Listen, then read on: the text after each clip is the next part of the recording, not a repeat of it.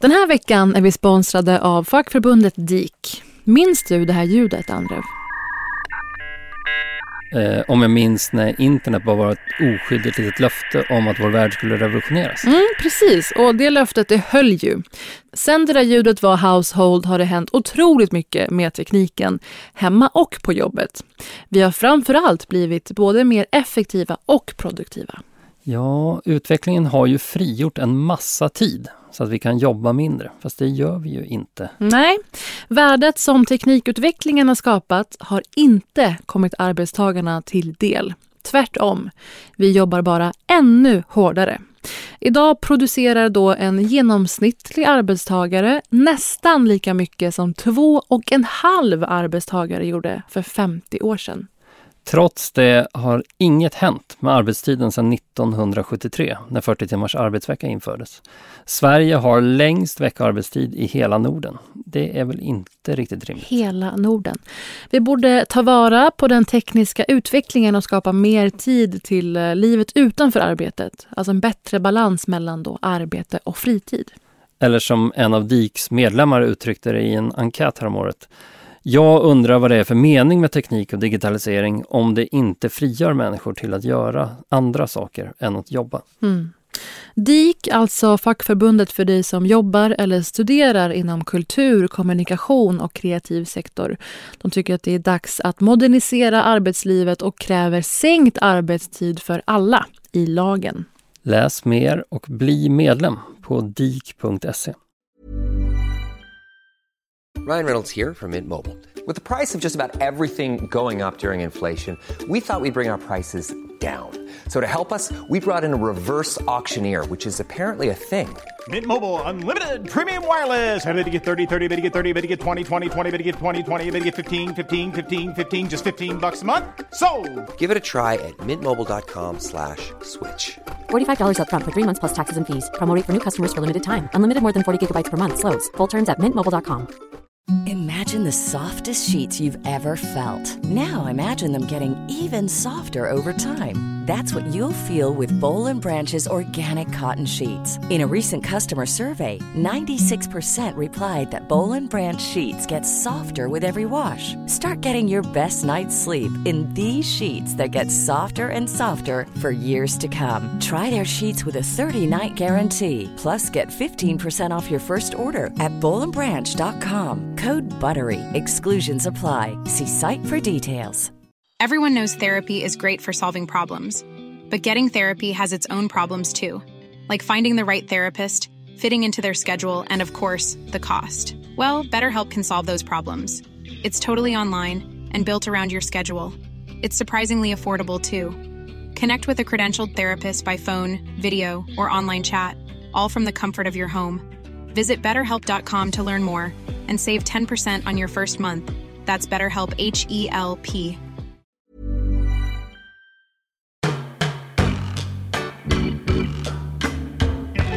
Jag har ju den här veckan följt eh, en persons framfart och tänkt att det skulle ha kunnat vara ett jobb för dig, Andrev. Mhm. Mannen som åkte upp i rymden för Sveriges räkning. Oh, han vant. Det här tänker jag att du har följt.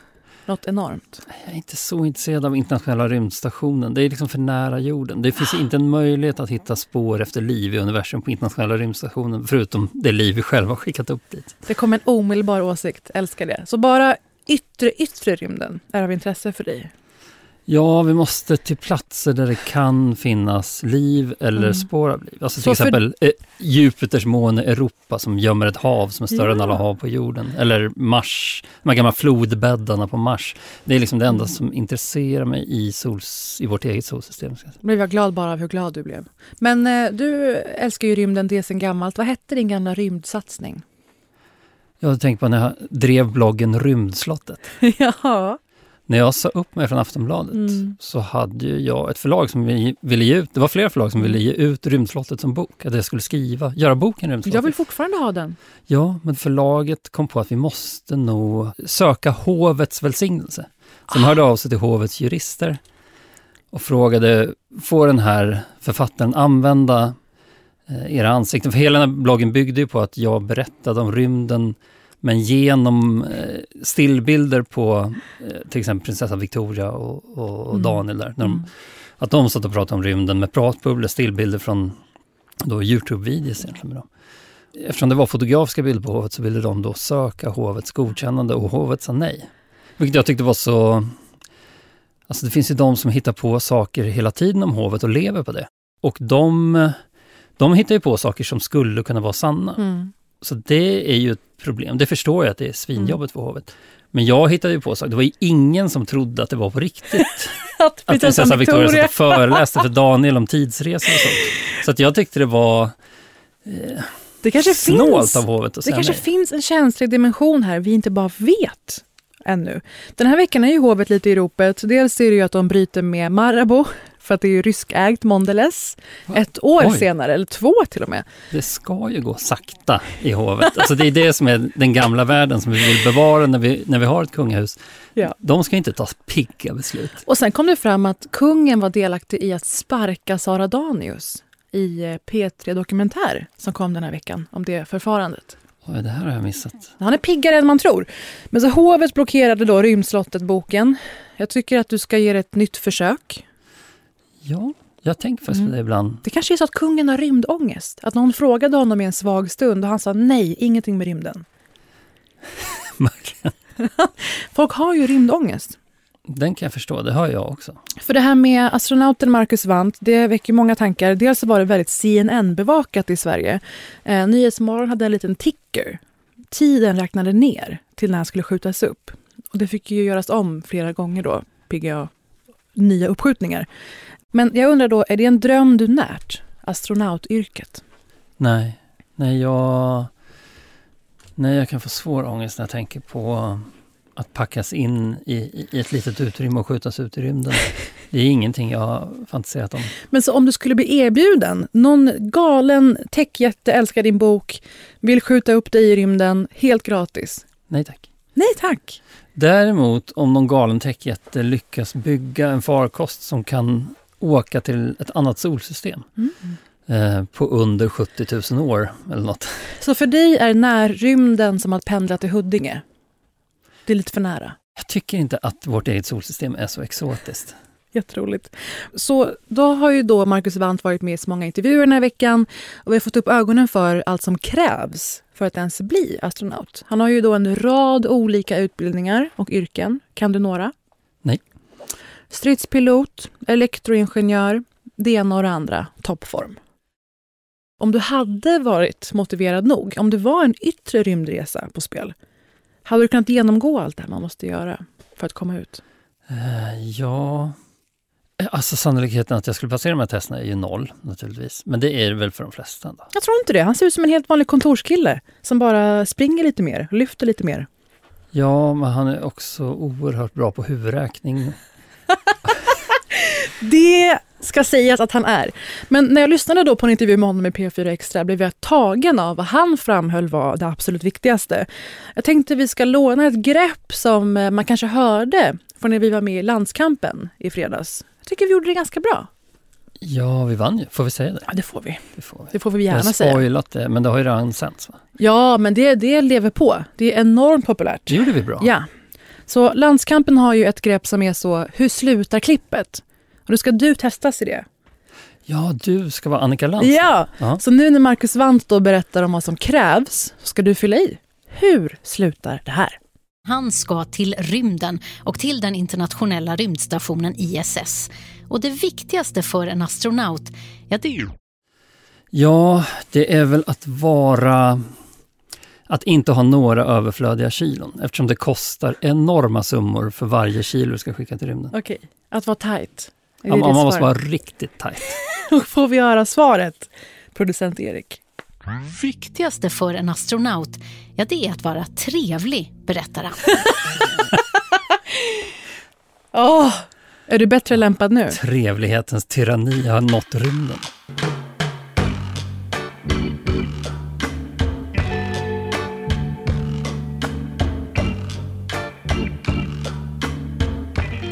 Vi lever ju i tider av diverse framgångspoddmänniskor. Det är motivationsgurus och liknande. Och i den här miljön vi befinner oss i, den här världen, så kan man ibland känna att det förväntas av en att man ska ha en självklar vision och driv framåt. Man ska vara ett vandrande företag som människa. Ja, man ska i alla fall inte vara nöjd med den man är. Absolut inte. Och eh, då nåddes jag av ett begrepp häromdagen, inte häromdagen för ett tag sedan, men som jag häromdagen eh, aktivt började tänka på. Och det är toxic positivity. Ja, det låter som något som jag skulle kunna arbeta upp lite ilska över. Ja, okej, okay, bra. För du har absolut inte den egenskapen själv. Ska jag säga. Toxisk positivitet? Nej. Nej. Förlåt, nej. Giftig, eh, positiv anda. Typ på ren Petter svenska. Stordalen presenterar sin nya arena. Yes. Du, arenan tog vi aldrig upp ju. Nej. Hur känner du?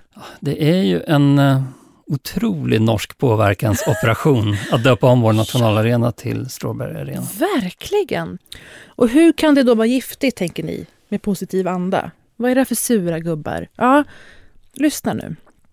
Uh, toxic positivity, the pressure to only display positive emotions, suppress any negative emotions or experiences, can lead to trauma, isolation, unhealthy coping mechanisms. Låter det bekant? Uh, nej, jag har nog aldrig testat. Men jag kan ju tänka mig att Petter Stordalen emellanåt är på en ganska mörk plats.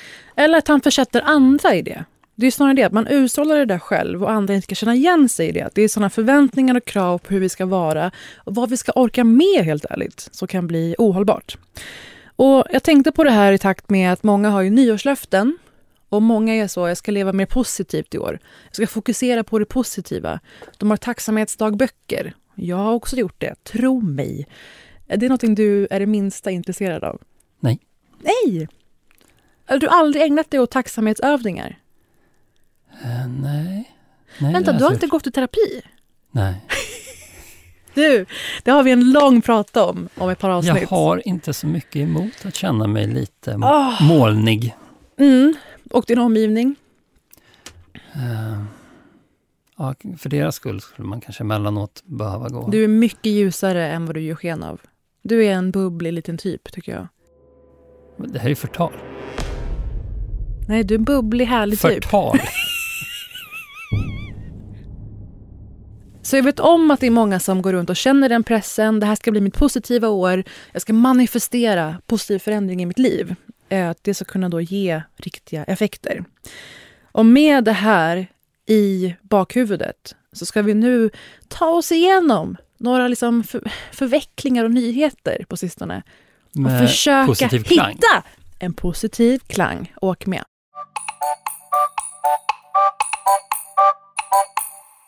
Du kanske känner till Idrottsgalan? Eh, ja. De insisterar ju på att ha det varje år. Ja, men det är väl jättemånga som tittar på Idrottsgalan? Det är det. Jag har dock inte förstått riktigt varför. Uh -huh. För alltså, jag har ingenting emot idrott. Vänta. Näst, nästan tvärtom. Du säger det här så försiktigt som att det är en minoritet du ska prata om. Du ska framföra någon slags kritik mot en välvald folkgrupp. Får man kränka folkgruppen människor som tittar på Idrottsgalan? Vintersport! Ja, men det är det, en gåta ja. för mig. Eh, alltså jag förstår varför man tittar på idrott. Det gör jag ju själv emellanåt. Ja. För där är det ju då människor som ägnar sig åt det de är bra på. I många fall bäst på till och med. Men idrottare är ju inte bra på gala. Ja.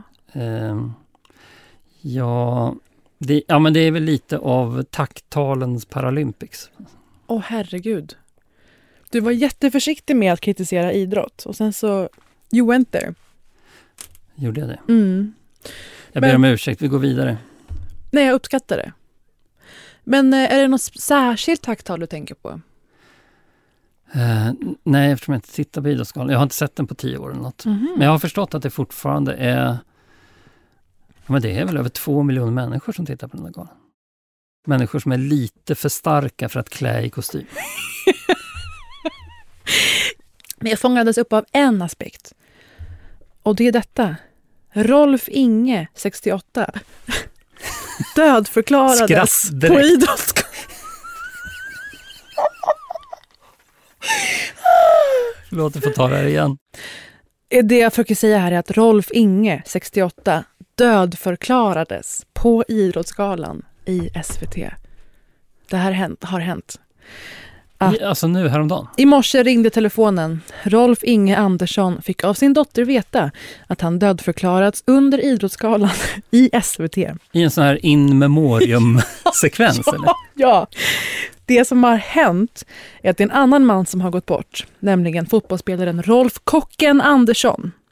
Problemet var att bilden som kablades ut var på Rolf Inge Andersson och han lever i allra högsta grad. Punkt. Det här... Gud, nu ångrar jag att jag inte såg Idrottsgalan. Det här är ju nästan bland det roligaste som har hänt. Han kollar inte heller, utan det var hans dotter som ringde. Pappa, du är död på SVT. Förlåt? Och eh, det var väldigt chockartat, säger dottern. Jag tänkte bara, herregud, vad är detta? Jag blev jätteorolig. Det var ett konstigt förlåt samtal. Förlåt att jag skrattar, dottern. Och det här är inte första gången. Visste du det? De har gjort det här förut. Idrottsgalan just, bara för två år sedan, visade bild på fel person. För två år sedan så var det den avlidne travkusken Bo William Takter som skulle hedras. Då visades istället en bild på fyrans tidigare travexpert Thomas Nilsson. Och då började jag känna... Otroligt. Att Takter är ju inte okänd. Jag vet ju vem det är. Ja, då är det något. Och har noll intresse av trav.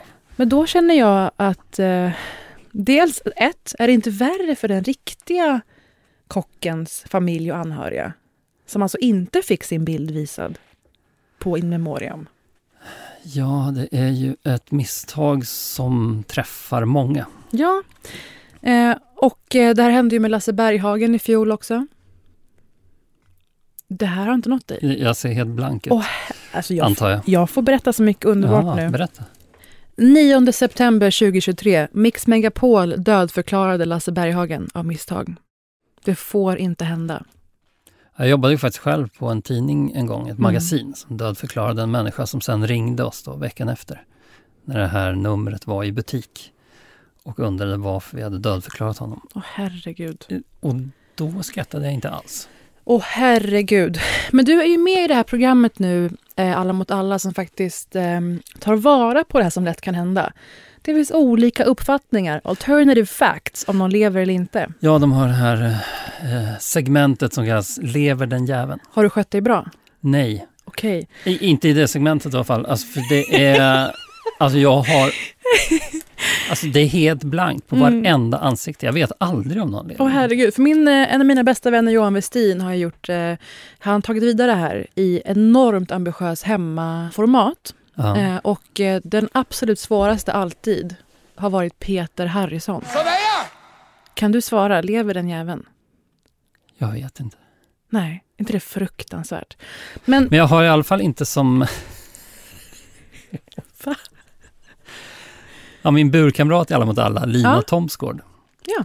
Hon trampade ju snett i Lever den jäveln förra säsongen. Aha.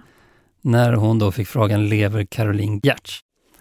Caroline Giertz eh, var väl eh, kanske mest känd som programledare. Hon var programledare för Det Okända i TV4 bland annat. Men alla som befinner sig i slottet är inte av det levande slaget.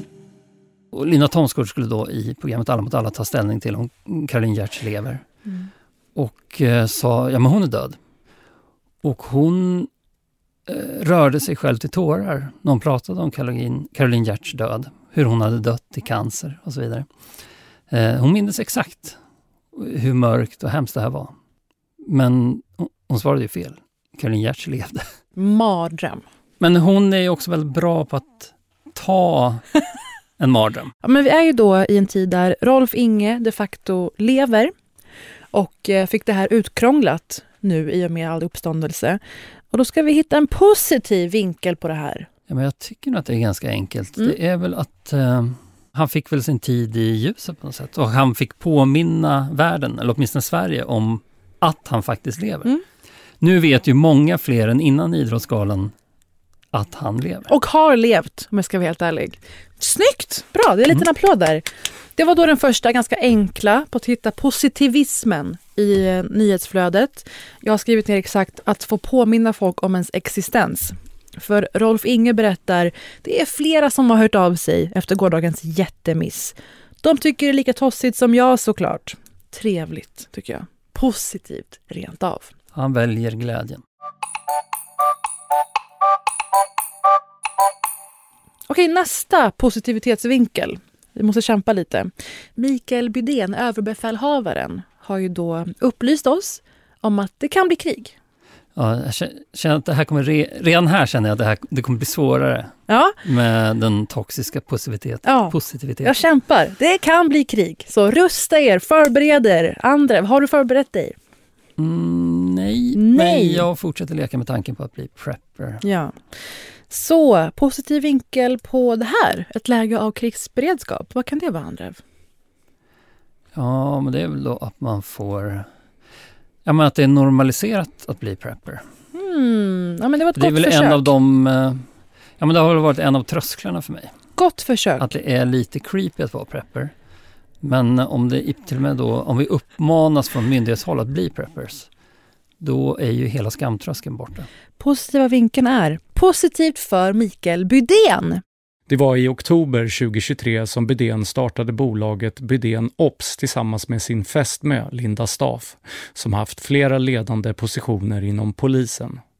Företaget ska ägna sig åt konsultverksamhet inom omvärldsanalys, företagsutveckling och ledarskap.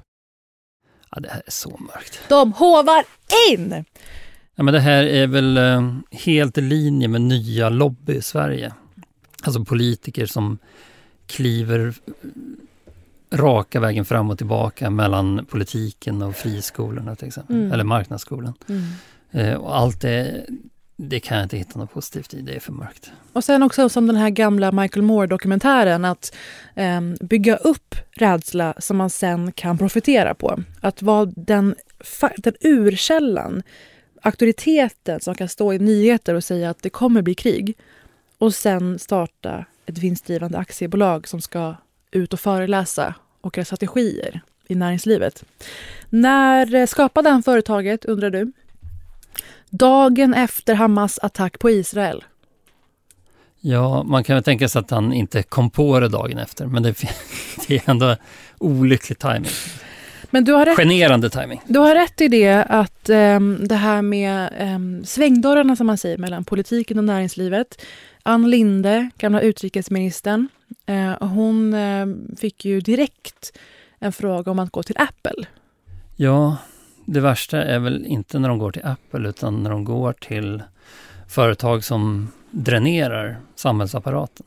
Alltså som marknadsskolan till exempel. Då är de ju i, ja, de är ju i praktiken samhällets fiender. Ja. Så kan man vara om man inte är toxisk positiv. För då säger man så här, vi väljer glädjen! Nästa vi ska försöka hitta glädjen i och vara positiva. Akiras hackerattack mot Tieto Evry. Oj, det här har jag missat. Den ryska hackergruppen Akira är det som har då nästlat sig in i 120 företag och eh, myndighetsservrar och liknande håller de gisslan, eh, utpressning mot pengar. Det är då regelrätt gangsterverksamhet. Det är inte, det är inte militärt. Det är inte militärt och det är inte anonymous, drivet av någon slags eh, politisk anda. De vill ha pengar. Och då tänker du, vad kan hon ha för positiv vinkel på det här? Ja, vad kan du ha för positiv vinkel på det här? Kan du? det vara så att du äger aktier i cybersäkerhetsföretag? Det gör Linda Stav och Mikael Bydén. Nej, det positiva här, det är vad det här då gav upphov till. Ett steg närmare en återgång till det amish-samhälle som jag vill leva i. ja, du hatar den tid vi lever i. Är det så? Du brukar säga att du också gör det när jag säger att jag gör det. Är det bara för att vara trevlig? Jo, för att eh, det här gick så långt då att Filmstaden, a.k.a. de som eh, driver de flesta biografer i Sverige, som jag brinner för, de, eh, deras digitala system slogs ut helt. De kunde inte, man kunde inte boka biljetter, köpa biljetter ens i kassan i butikerna på Du flera är dagar. fortfarande på väg neråt Mm. i, i dina försök att vända det här uppåt. Mm. Men i den här då positiva andan, girlboss-positivismen.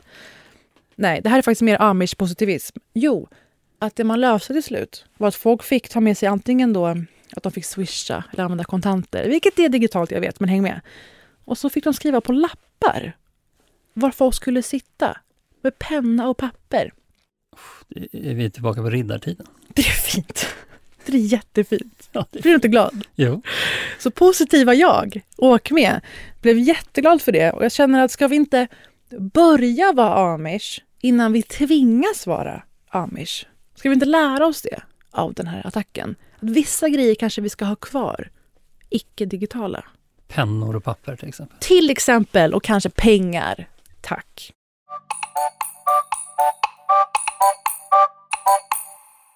Okej, nästa. Nytt förslag. Gör det brottsligt att förolämpa poliser. Oj, oj, oj. Du det blir svårare och svårare här. Jag har byggt upp ett bra case här tror jag. Uh, men vi har väl redan lagar kring vad man får kalla varandra. Ska poliser ha några särskilda lagar? Ska de inte det? Nej, varför ska de det? De är lagens förlängning, tänker jag. Staten. Jo, men de möter väl ganska ofta människor som befinner sig i ett väldigt upprört tillstånd. Så känns det nästan som att det skulle vara högre till tak. Ja, okej. Okay. Ja.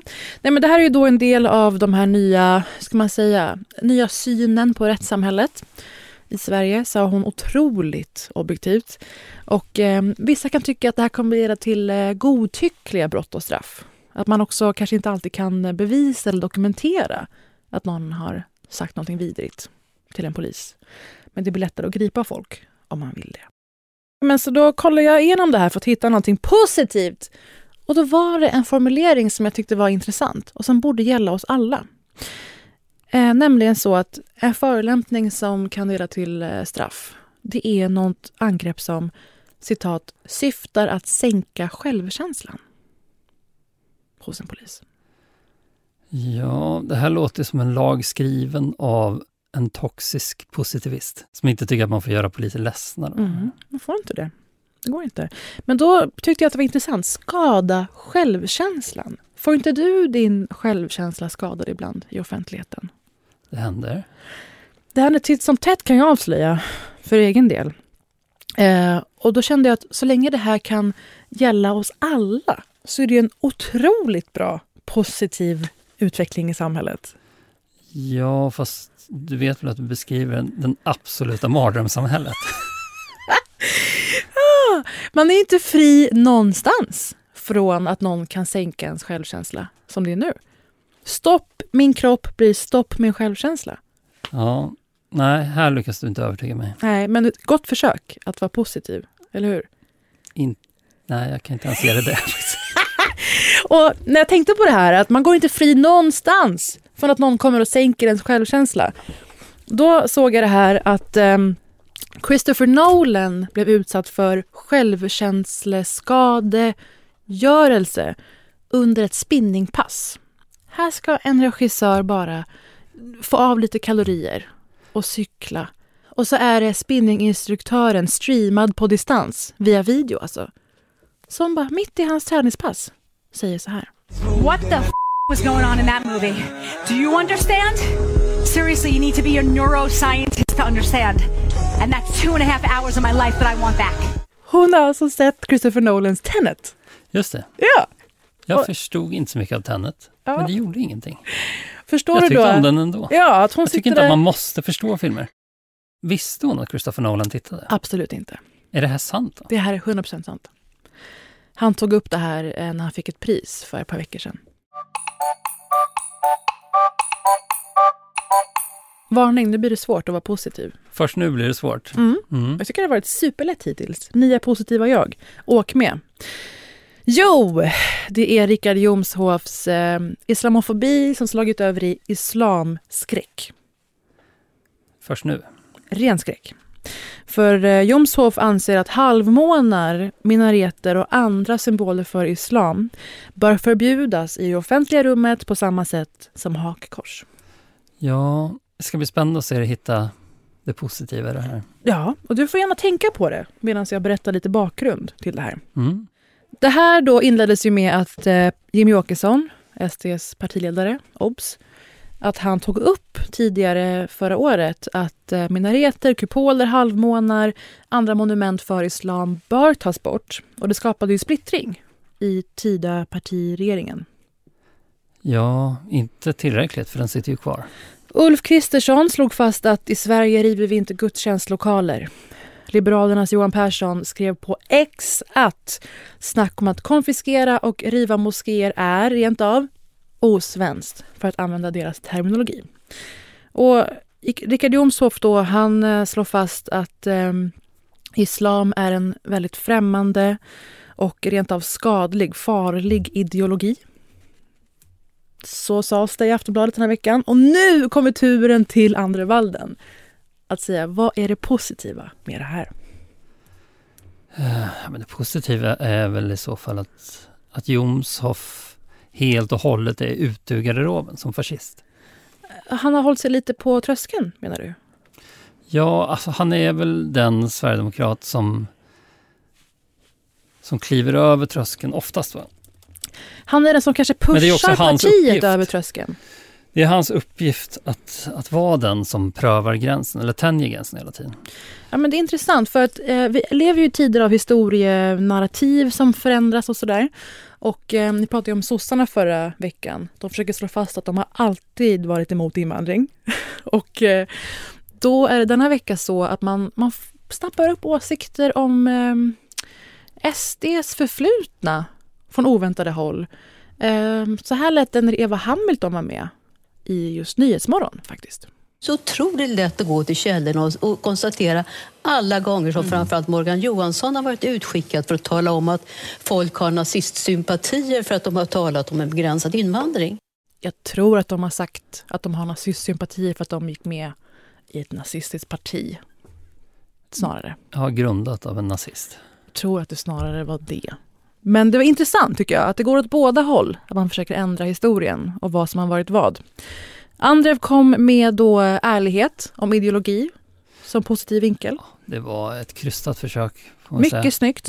Det positiva är att vi kanske då får liksom en hållbar prognosmaskin för var socialdemokratin befinner sig om, om ett år.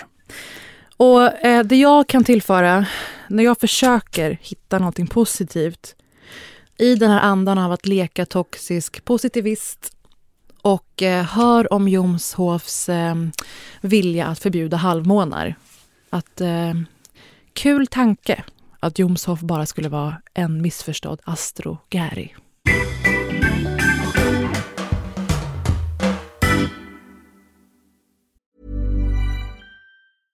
Ryan Reynolds här från Mint Mobile.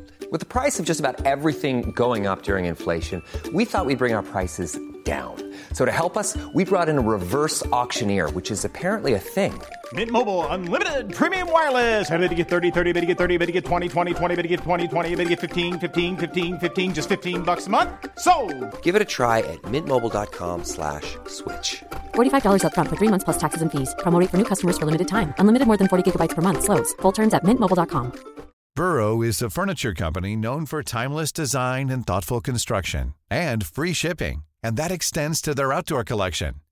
Their outdoor furniture is built to withstand the elements, featuring rust-proof stainless steel hardware, weather-ready teak, and quick-dry foam cushions. For Memorial Day, get 15% off your Burrow purchase at burrow.com slash ACAST and up to 25% off outdoor. That's up to 25% off outdoor furniture at burrow.com slash ACAST. Everyone knows therapy is great for solving problems, but getting therapy has its own problems too like finding the right therapist, fitting into their schedule, and of course, the cost. Well, BetterHelp can solve those problems. It's totally online and built around your schedule. It's surprisingly affordable too. Connect with a credentialed therapist by phone, video, or online chat, all from the comfort of your home. Visit betterhelp.com to learn more and save 10% on your first month. That's BetterHelp, H E L P. Det pågår ett handbolls-EM. Har du märkt det? När gör det inte det? Precis. Förlåt? Det är roligt att du säger det. För det pågår väl nästan alltid ett handbolls-EM, eller ett handbolls-VM. Eh, när, när EM började för två veckor sedan så postade Fredrik Wikingsson en skärmdump på Instagram av en rubrik som löd, vänta jag har den här i min telefon. Det har blivit dags för ett nytt mästerskap i handboll. Mm. Och Fredrik Wikingsson hade då skrivit till kommentaren under den här rubriken Inget kunde överraska mig mindre. Exakt så är det. Ja, eh, det här har gått skrattat åt i två, två veckor nu, för det Mm. är verkligen sant. Alltså bortser man från att Springsteen är på väg till Sverige och Stockholms modevecka, så Mm. är väl handbolls-EM det som oftast pågår. Möjligen slaget av hockey-VM. Det är väl hockey-VM minst fyra gånger om året, va? Det är många som gillar det. Jag vågar inte göra mig ovän med alla, men det är konstant. Och El Clasico, är du Mm. bekant med det? Nu har vi verkligen nått sportkvoten. Ja, ja, hur som helst. Det pågår ett handbolls-EM, till ingens förvåning. Och det går bra för Sverige. De spelar eh, semifinal idag, Mhm. vilket då är imorgon, men när det här sänds så är det idag. Och de möter Frankrike. Jag har ingen aning om hur bra Frankrike är. Så det är möjligt att Sverige är på väg mot final. Eh, Men de är nu i semi, men det gick inte så bra häromdagen. Det där, eh, det såg du kanske, att vi blev krossade av Norge. Just det. Grannarna, när de piskar oss, då vet till och med jag om det här. Då Absolut. vet till och med du om det. Mm. Jag såg inte den matchen, men jag såg rubrikerna. Mm. En rubrik då som jag såg var i Sportbladet. Där rubriken var Sverige utklassat och Albin Lagergren skadad. Jag antar att den här Albin är väldigt viktig då. Om det nu också ryms i rubriken. Alltså att höra Det en räcker man... inte med att Sverige är utklassat, Albin är också skadad. Att höra en man tolka nyheter är också mysigt. Ja, men om vi ska prata sport så blir det nog mest tolkning. Mm. Jag tittar inte så mycket på sport längre. Det var inte rubriken här som intresserade mig, utan det var den korta och snärtiga ingressen. Den löd så här. Tung svensk kväll mot Norge. Utklassade och Albin Lagergren ut med skada. Citat. En pissinsats, säger Andreas Stycket Nilsson. Jag antar att alla vet att Andreas Nilsson kallas Stycket, Mhm. utom jag Mm. Och jag. och du. Mm. Men jag reagerade ju direkt. För det är ett himla bra smeknamn. Stycket. Det är liksom... eh, Ett stycke kött tänker du på.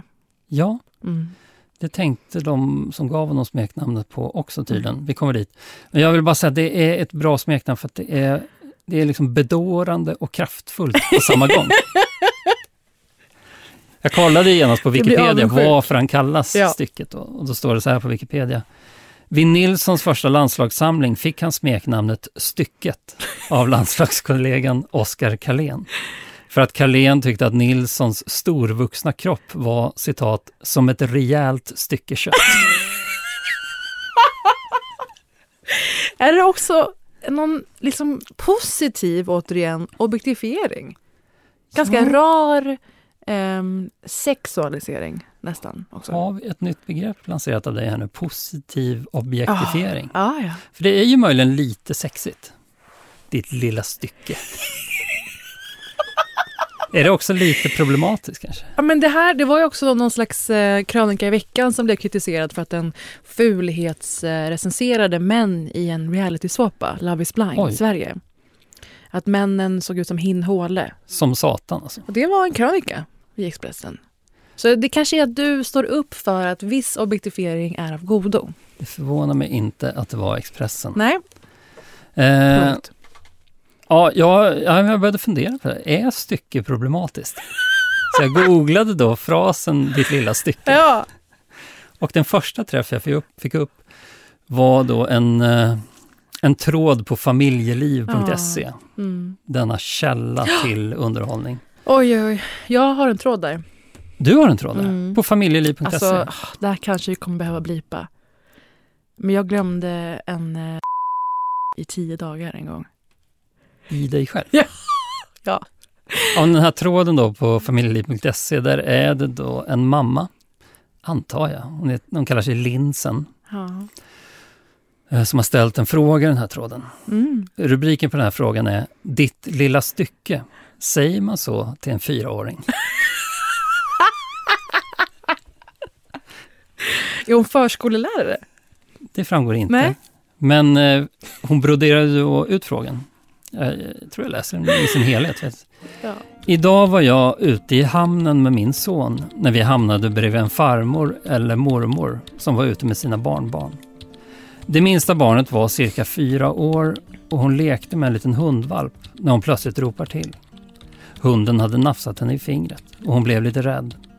När hon söker tröst hos farmor snedstreck mormor får hon till svar Men du retade ju hunden ju, ditt lilla stycke. Oj.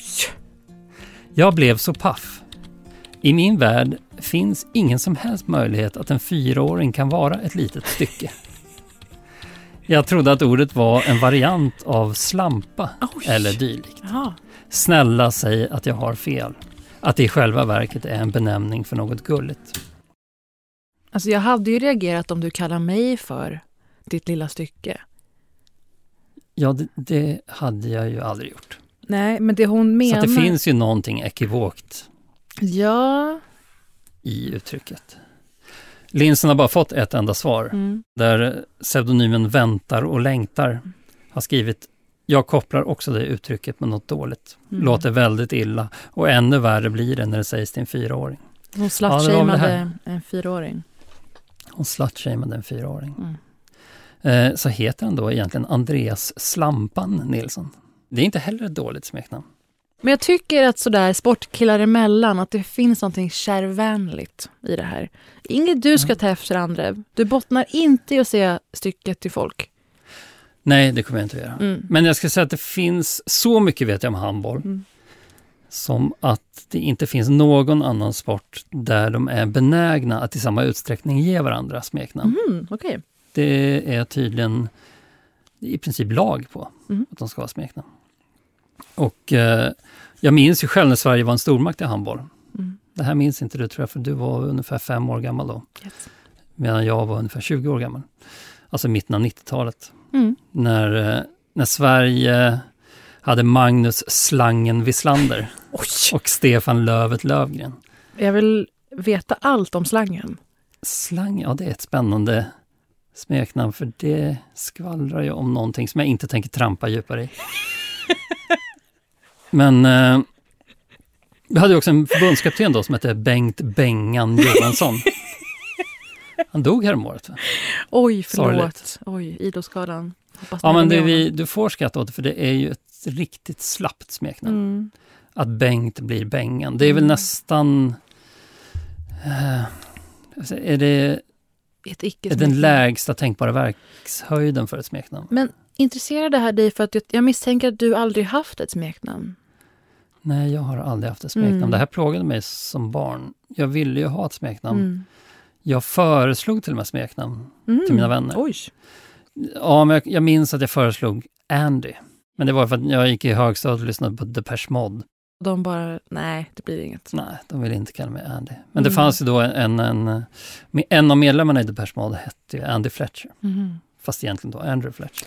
Hade Så då fler- ville jag vara Andy, men det fäste inte. Hade du några fler förslag? Eh, inte för jag minns. Jag hade ju ett hemskt mellannamn. Igor. Ja, Jag älskar ju Igor. Ni som har läst boken vet. Mm, jag hemlighöll ju att jag hette Igor, för att jag var så rädd att de skulle börja kalla mig Igor. Ja. Eftersom det var, alltså på den här tiden så var ju fortfarande go-to-referensen för Igor var ju den här puckelryggen i Frankenstein. Mhm. Alltså i eh, Mel Brooks Frankenstein. Oj. Mm, så det var, man ville verkligen inte vara Igor. Mm. Nej, men jag har ju lekt med tanken på att ta bort Igor. Mm. Men jag, jag kan inte göra det för att jag är... Det var min pappa som gav mig Mm. mellannamnet Igor till minne av sin bästa vän. Mm. Som dog strax innan jag föddes. I en makaber olycka. En kompis klappade till honom med öppen handflata i bakhuvudet. Så där som killar gör ibland när de Mm. sitter i en bar. Hej Igor! Och sen slog hon med bakhuvudet. Mm. Och då föll han fram på bardisken död. Och det visade sig att han hade en aneurysm i, i, i hjärnan. Alltså ett blodkärl som sprack. Mm. Så det här hade väl hänt förr eller senare ändå. Så du är en levande avskräckande påminnelse. Ja men det känns som att hans öde var så hemskt Mm. så att jag måste bära hans namn som någon sorts... Eh, för att ge honom någonting här i världen. Mm. Jag tycker du gör rätt Hans, i det. ja, hans föräldrar var ju polska judar som överlevde förintelsen, Mm. i så Själv ett dog han av ett slag, slag med öppen handflata i bakhuvudet. Ja, det är mörkt. Det är jättehemskt. Ja, men jag tror att stycket kan vara det bästa smeknamn jag har hört på en handbollsspelare. Mm. Men eftersom jag vet att eh, handbollsspelare alltid har smeknamn så började jag googla smeknamn på handbollsspelare för att se om jag kunde hitta något bättre. Eh, spoiler, det gjorde jag inte. Men det fanns ändå några honorable mentions som jag vill upp. Den första kände jag faktiskt till, inte att han kallades så, men jag kände till spelaren, en fransk spelare som hette, eller heter fortfarande, men han är väl inte aktiv längre tror jag, Daniel Narciss. Eh, Narciss är alltså hans riktiga efternamn. Mm. Det är starkt redan där, han behöver inget smeknamn. Men han blev utsedd till världens bästa handbollsspelare 2012, mm. så han var stor. Ja. Han bar då smeknamnet Air France. ja, okej, okay, fortfarande oproblematiskt. Ja, det är inte alls problematiskt, Nej. men det finns en, något hotfullt och kraftfullt mm. i det smeknamnet. Jag vill ha en dimension av något inte helt okej. Okay. Inte helt okej? Okay. Ja. Jag tycker det lät häftigt, som att han är en transformer på något mm. sätt. Som. Jag fattar att det är något i dig som gillar det. Men... Det säger också sig självt eh, när man hör det smeknamnet, det här var en spelare med spänst i steget. Mm. Han kunde hoppa högt. eh, vilket ju handbollsspelare helst ska kunna göra. Eh, sen hittade jag också den danske superstjärnan Hans Lindberg. Har väl möjligen lagt av nu, han har väl på lite längre än Air France Narciss. Mm. Men han bar då smeknamnet Majestät. Ja. Så att han då hette Hans Majestät Lindberg. Det är en liten ordvits från Danmark där. Oh. Hans Majestät. Nu slog du mig. Nu trillar poletten. Den, den, var, den var lite starkare. Den är ganska bra för den är kul. Mm. Men eh, inte i klass med stycket. Nej, nej, nej, absolut inte. Men när jag satt och googlade det här så sprang jag också på smeknamnens absoluta bottennotering. Mm. Minns du den lättälskade handbollsspelaren Ljubomir Vranjes? Nej. Eh, nej, han kanske var då som störst när du var lite för liten mm. för att lägga märke till vad som händer i handbollen. Som om det var något du la märke till nu. Exakt. ja. Men, eh, ja, men han var ju stor mm. då eh, på 90-talet, början av 2000-talet kanske. Mm. eller, fast stor var han inte, han var bara 166 cm lång. Det är ju väldigt kort för en handbollsspelare. Men han kunde ju hoppa. Han mm. hade en väldig spänst. Han fick då smeknamnet Den flygande köttbullen. Ja, har inte hört det? Nej, men det är lite närmare det jag pratade om, att det ska finnas en air av problematik, gärna.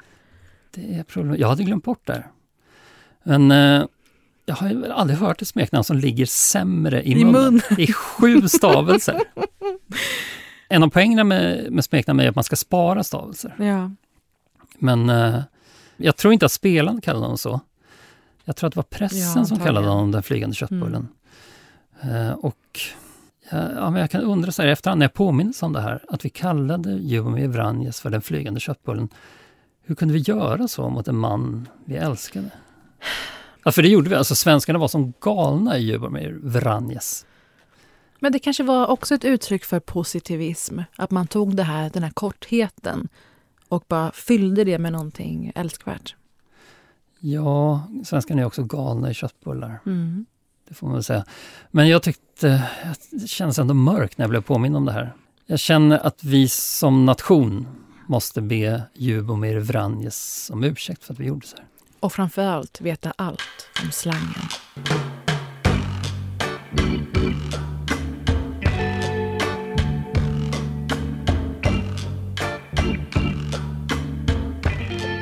Tänkte du på vilka smeknamn dina barn skulle få när du döpte dem? Ja. För jag märker att vissa inte leker hela vägen runt där, när de väljer barnnamn.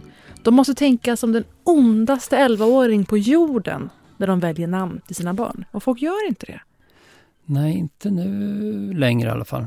Måste man, man måste eller? göra den leken i huvudet. Vad är det värsta någon kan säga till mitt barn? PGA dess namn. Barn är inte riktigt lika kränkningsbenägna idag.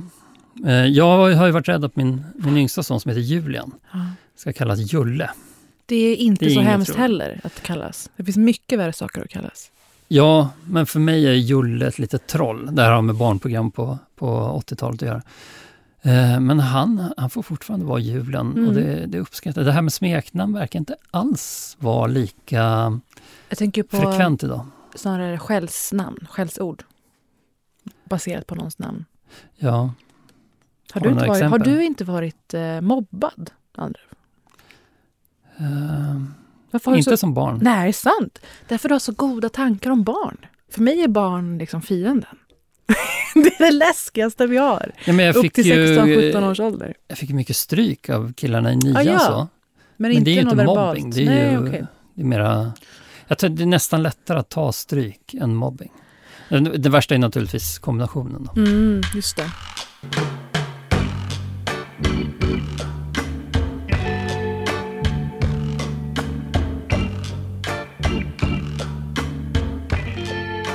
Det är ju eh, igen väldigt mycket prat om andlighet. Det, är, det tjatas om eh, kristaller.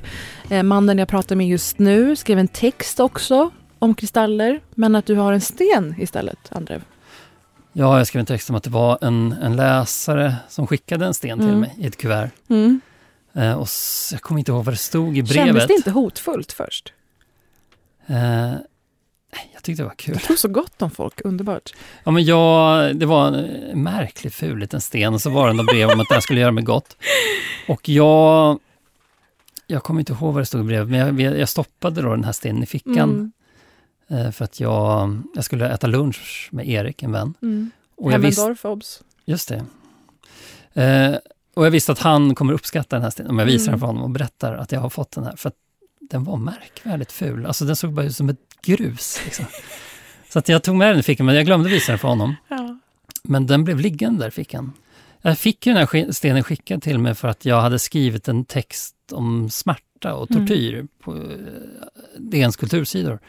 Och I den texten hade jag berättat om en cystoskopi jag hade genomgått Mm. för att försöka hitta förklaringen till, till ett smärttillstånd. Mm. Ett kroniskt smärttillstånd. Och där, eh, så det var med anledning av det som den här människan skickade den här stenen till mig. Eh, och, men det här smärtan försvann när Mm. jag hade gått runt med stenen ett tag i fickan. Och då vågade jag inte slänga stenen sen. Har du kvar stenen? Jag har kvar den, du kan få se den. Det är en ljuvlig text. Eh, min kära vän Sissela Kyle tog upp den i Spanarna häromveckan. Jaha. Jättegulligt. Eh, och det pågår mycket snack om det här som det gör varje halvår. Om att tjejer just köper på sig så mycket kristaller, laddar de här med en tro på dem. Ja, vi har det här begreppet kristalltjej. Ja, förlägger sin, eh, den förlorade framtidsandan i samhället kanske någonstans till kristallen istället. Vilket jag kan ha den största sympati för. Jag förstår det. Var ska jag kanalisera någon slags tro och hoppkänsla? Det får bli i den här stenen, liksom andra. Ja, men det är väl ganska typiskt för det, det avförtrollade samhället Mm. där vi, där vi liksom bara, snart bara har oss själva. Men så här, placebo pratas det illa om, men det har ju en faktisk effekt, placebo. Så vare sig det är en sten eller en gud, vad som än ger dig någorlunda tröst i tillvaron. Jag backar dig så länge det inte skadar någon.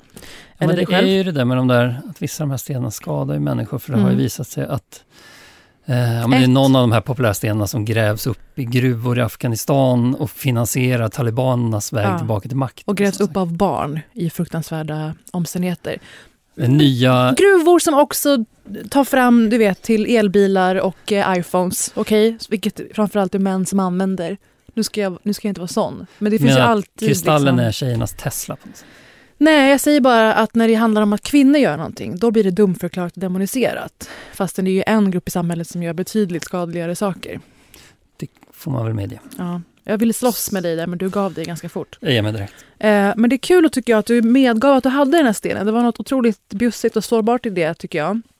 Och samma vecka då som det började igen piskas igång om Kristalltjejerna så kom det ju eh, underbara nyheter om vad som är männens motsvarighet. Att man själv fyller någonting med mening och betydelse och delar det med andra. Alltså förutom Teslan. Då. Ja. Och som har noll effekt. Men de tror att det har effekt. Jag Oj. pratar förstås om vinterkallbadarna. Ja, just det. Men det har väl visat sig att det har omvänd effekt nästan. Det finns inget av godo i alla fall i det. Jag blev väldigt glad att nu kom det någon och punkterade det. Och det är bara männens kristall, eh, kristallstengemenskap förklätt till någon slags sport. Ja. Ja. Det är ju för sig inte dumt att doppa sig i en vak och gå in i bastun. Det finns ju en ren njutning i det. Men det är säkert också det att placera sina stenar på en hylla och titta på dem. Oj, vad fina de var. I alla fall, jag tycker det var roligt. Och i då det här att eh, Rickard Jomshoff kommit ut som Astrogary och allt vad det är så finns det ytterligare en sak som har just med andlighet och spiritualitet snarare att göra. Och det är ju förvånansvärt nog nya True Detective-säsongen med Jodie Foster. True Detective Night Country. Yes. Jag tycker de, det är som en law and order-fiering av True Detective. Alltså Ja, men- att de börjar jobba med ett kolon. Ja, men lite kanske. Men de behövde göra det efter ett par halvdana uppföljarsäsonger. Är vi överens om vilka säsonger som var bra eller dåliga? Det är första. Vad tyckte du om första säsongen? Det är första som är lysande. Och så är det med det. Och vad tyckte du om den andra med Vince Vaughn? Och herregud, och Rachel McAdams. Mm. Inte mycket till övers för dem. Ja, det var ju ett riktigt magplask. Vad Därav- tyckte du om... Nej, vi måste... Okej. Jag vill bara veta var vi befinner oss i, i True Detective-cykeln. Att vi, vi. att vi är överens om de steg som har tagits. Ja. Vi är överens om att säsong ett var bra, att säsong Lysande. två var jättedålig. Ja. Säsong tre med Mahershala Ali och Alzheimers. Uthärdlig. Jag tyckte den var bra. Trevlig. Vi är ju då framme i den här True Detective-cykeln vid en dålig säsong rent statistiskt. Va? Alltså den borde vara dålig. Och jag ska inte säga vad jag tycker än. Jo. Men du sa ju det, True Detective Night Country. Och bara Mm. där kan man bli så, jaha, vad menas med det? Och då är det så att de har förlagt eh, historien till en, alltså en rad väldigt väl uttänkta parametrar som då skapar spänningscentrat. Med Night Country menas det att det är en enda lång nattlig period. Polarnatten heter det va? Ja, det finns ju platser på jorden där det är natt i 30 dagar. Mm. Som för första gången eh, i populärkulturen användes som grepp i eh, en serieroman som heter 30 Days of Night. Har du sett den filmen? Nej, jag har inte det. Ja, då är det att vampyrer kommer till en by Ja. eh, som ligger så långt norrut att det är natt i 30 dagar så Mm. att det blir lite kämpigt för protagonisterna. Men det är ju en perfekt setting. För det här har ju då jäckat alltså, urinvånare, gamla befolkningar i alla, alla år. För det är någonting mystiskt och magiskt bara i det. En natt som varar i nästan en månad. Ja, det har ju något. Det har ju något bara där. Och I den här settingen då så händer någonting som ehm, då skakar ett litet område i Alaska. Där Jodie Foster är um, motvilligt placerad. Där är en till spänningsgrad. Och så där, på, där inne, då finns det som också finns i Yellowstone. Den här cowboy-serien med Kevin Costner som är ju otrolig tittning. Finns på Netflix numera. Jag bara tycker att de har lyckats med att sätta premissen. Något otroligt. Och sen kommer ju Det då... såg ju riktigt bra ut på förhand. Och sen kommer då det andliga. Some questions just don't have answers. The night country. It takes us one by one. It's crazy the shit we survive. Det är också den här symbolen, den här spiralen. Mm. Just som knyter an till säsong ett, för den symbolen finns också med i säsong ett. Att de skurkarna, eller det läskiga, man får aldrig den symbolen förklarad i säsong ett. Och nu knyter de ihop det här i säsong fyra. Men det här är ju en efterhandskonstruktion som gjorde mig väldigt misstänksam Mm. när jag förstod att det var så, när jag läste om det. Det här var ju inte True Detective från början, Mm. utan den här serien är skriven som en egen serie som heter Mm. Night Country. HBO kom då på idén att vi byter förpackning. Vi Mm. kallar det True Detective Night Country. Och då begriper man ju att det har då skett en omarbetning av manus där man skohornar in de här kopplingarna till säsong ett. Den här spiralen fanns ju garanterat inte med från början. Då. För den är ju exakt så som i säsong ett. Utan då ska man knyta in det här i True Detective-franchisen. Men Nick Pizzolato, som är då den gemensamma nämnaren som har skrivit säsongerna. Ja, inte den här säsongen va? Jo, han är med och skriver. Ja, han är, ja men då har väl han plockats in då för att göra True Detective. Där. Han är väl den som har gått med på att det ens får bli det. Det är ju hans trademark. Ja, men det som händer då är att jag som tittare sitter Och är skeptisk. Ja, men jag sitter och tänker... ja, Jag tänker att, att de här kopplingarna, spiralerna och, och, och det är ju också att vissa karaktärer då antyds att de är släkt med karaktärer i första säsongen. Mm. Eh, jag fattar att det då har skonats, skohornats in i efterhand i manuset. Mhm. Och då fattar jag också att det här kommer inte leda någonstans, för det, det har ingenting med grundhistorien att göra. Men egentligen, alla historier är ju påhittade, vill jag bara poängtera. Förvisso. Jag vill komma här och bara punktera dig direkt med det. Det är kul dock att du har sånt behov av backstory. Ja. att det ska stämma. Men, Men det här kan också vara eh, efterhandskonstruktion för att försöka klä i ord varför jag tycker Ja. att det här inte håller. Alltså det är ju, vi ska verkligen säga det, det är fruktansvärt spännande och snyggt. Jag tycker karaktärerna är tydliga, levande. Jag älskar Jodie Fosters um, kärvhet. Hon glider ju runt som en klimp av guld Mm. i en i övrigt ganska blek soppa. Något kanske. Och det här med andligheten då, det gör ju att de får utrymme att titta på exakt vad de vill. Det måste vara tacksamt där man kanske inte kan och vill kunna förklara allting rent tekniskt. Ja, Lisa, alltså min sambo, Mm. är ju mycket, hon blir mycket bekymrad när, när det börjar komma spöken. Ja. Så bara, vänt, vänt, det finns väl inte spöken i True Detective? Men de tror ju det. Och det här är det intressanta att de har då tagit med och in urinvånarna till så hög grad. Ehm, att för dem så är ju det i allra högsta grad verkligt och eh, viktigt rent av. Eh, de pratar mycket om eh, spirit animals, vilket ju blev någonting som inte är okej för eh, vita människor att säga längre. Kraftdjur. Oj. För det är deras faktiska innersta väsen i deras religion. Så jag får inte säga att räven är mitt kraftdjur. Nej. Men det är den. Då åker du på det. Framförallt i USA möjligen. Och jag tycker det är spännande då vad det ska ge för dimension till serien. Förutom då eh, laddningen mellan grupperna. Att det också finns laddningar inom grupperna. Eh, jag tycker att det gör att det finns ändå en viss, ett visst fog för att vi träder in i andarnas värld i Night Country. Ja, men det hade varit lättare att ta till sig det om de inte hade då gjort det här marknadsföringsknepet Mm. tid, att paketera om det här till True Detective, utan bara gjort det som en egen serie. Jag det- det är är, som kul, du för det är kanske här- anar väldigt, väldigt besviken. Nej, för det är kul Men det är att, inte du. Nej, men det är kul tycker jag att um, utröna vad det är som är essensen av att någonting är true detective. För som det är egentligen, vi följer plågade kriminaldetektiver med olika fall. Det är det enda som är beständigt, eller? Och det är väldigt snyggt gjort. Jag tycker inte att det är så Finns- snyggt. finns jag tycker några- castingen är Men håller du med om att det är beståndsdelarna för att någonting ska följa konceptet true detective? Ja, möjligen. Mm, det är ju inte mycket mer än så. Och här har vi en plågad eh, huvudfigur då och eh, någonting som jäckar området. För det är alltid ett område som också är en del av handlingen.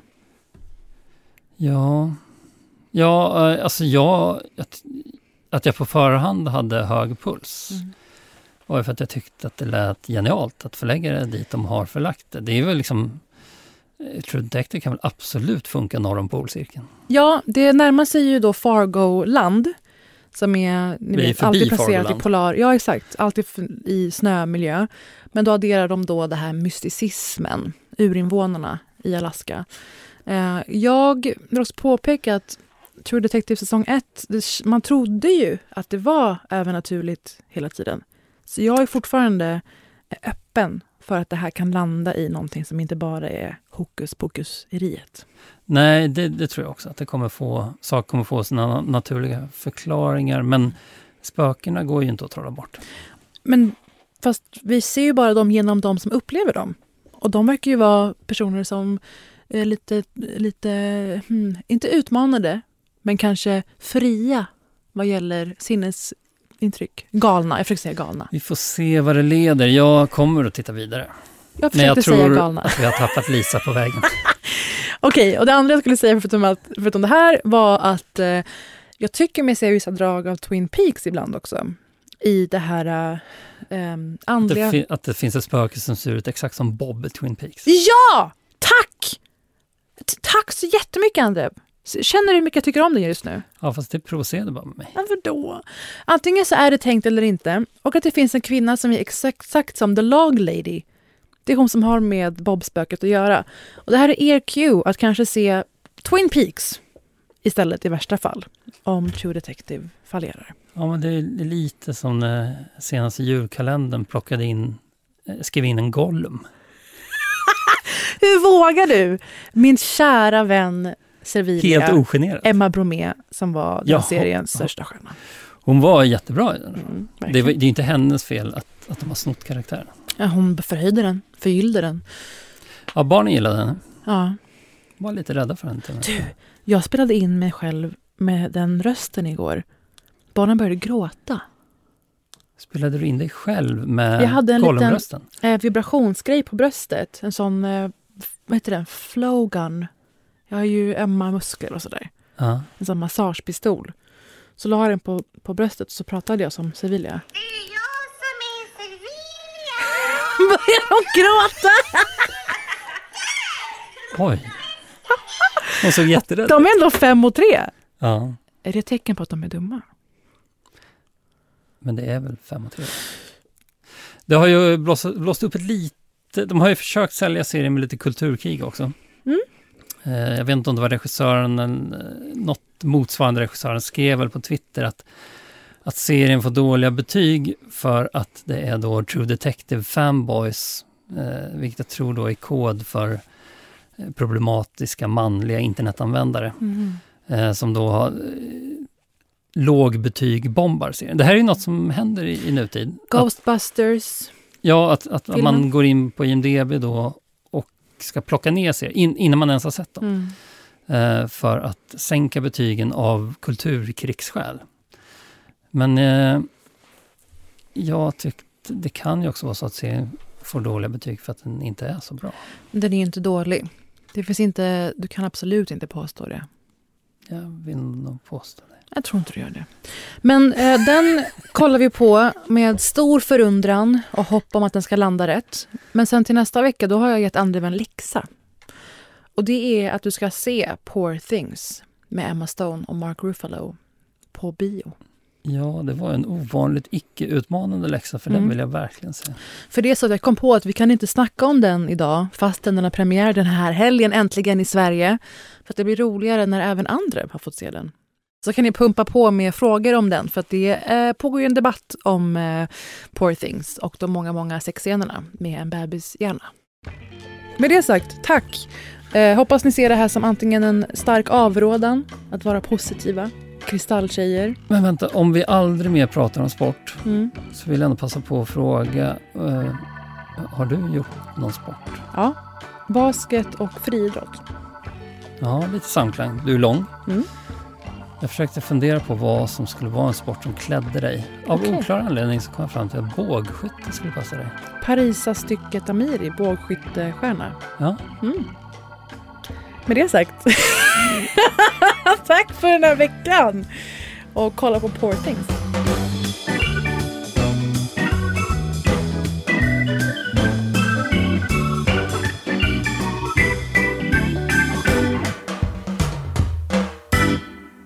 Helvetet med Walden och Parisa görs med Munk Studios.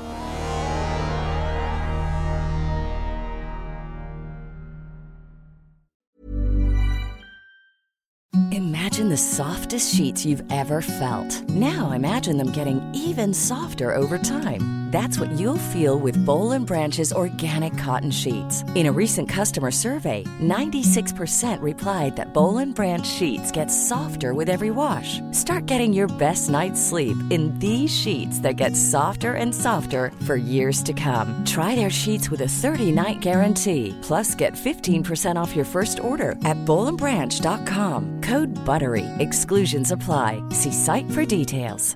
Hey, it's Paige DeSorbo from Giggly Squad. High quality fashion without the price tag. Say hello to Quince. I'm snagging high-end essentials like cozy cashmere sweaters, sleek leather jackets, fine jewelry, and so much more. With Quince being 50 to 80% less than similar brands.